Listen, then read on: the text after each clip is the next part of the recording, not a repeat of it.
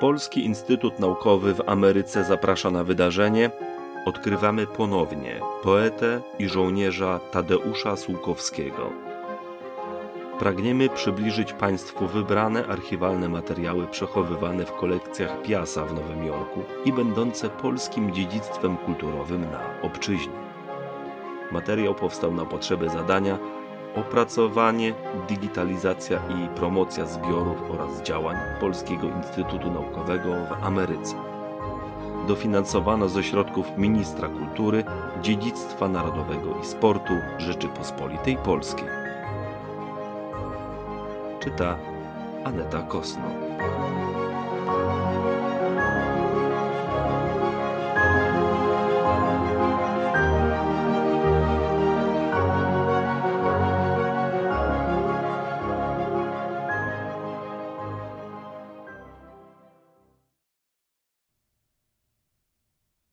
26 sierpnia 1947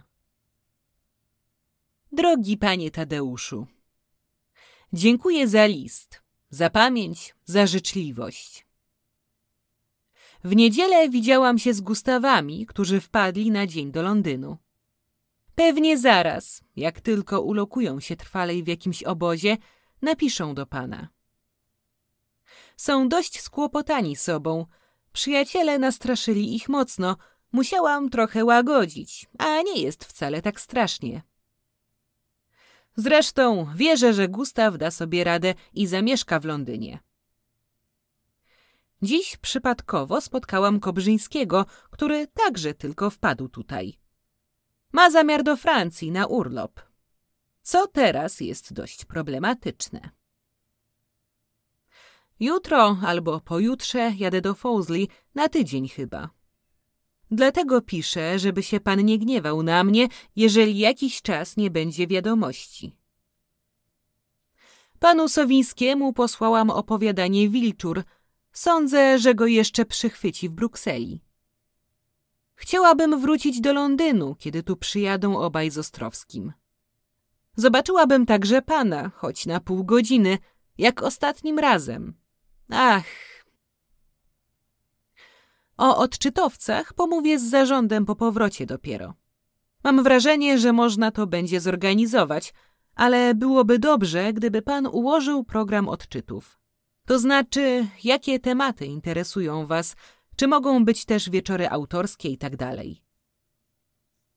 Tak śmiesznie się stało, właśnie napisałam o tym ruchu umysłowym u was, gdy już pan o wszystkim sam pomyślał. Zdaje mi się, że powinno się udać i bardzo tego panu życzę. Wracając do spotkania z Gustawami, wyglądają dobrze, choć trochę zmordowani daleką i niezbyt wygodną podróżą. Jechali przez Holandię, więc inną trasą. Żal mi Włoch i tego, co już nie wróci. Gustaw bardzo rozpolitykowany i PPS-owy. Krystyna także. Sznerbachowski został jako filar placówki rzymskiej PPS. Zresztą przyjechał prawie cały Rzym, prócz zastarzałej tamtejszej emigracji, składającej się z rozmaitych hrabin i komtes zmumifikowanych za życia. Została placówka Juliusza Poniatowskiego, IMKA, nasze przedstawicielstwa MSZ in Paribas Infidelium, więc Pappe i Janikowski oraz Międzymorze. Zostali dipisi, czyli nasi zdemobilizowani żołnierze pożenieni z Włoszkami i czekający na wyjazd do Argentyny.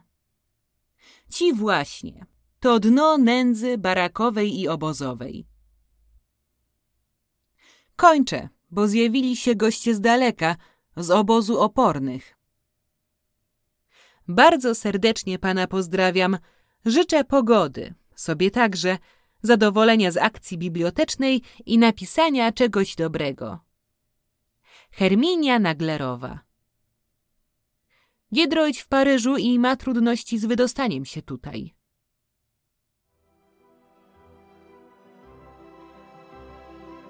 This recording was created for the project, development, digitization, and promotion of the collections and activities of the Polish Institute of Arts and Sciences of America. co-financed by the Ministry of Culture, National Heritage, and Sport of the Republic of Poland.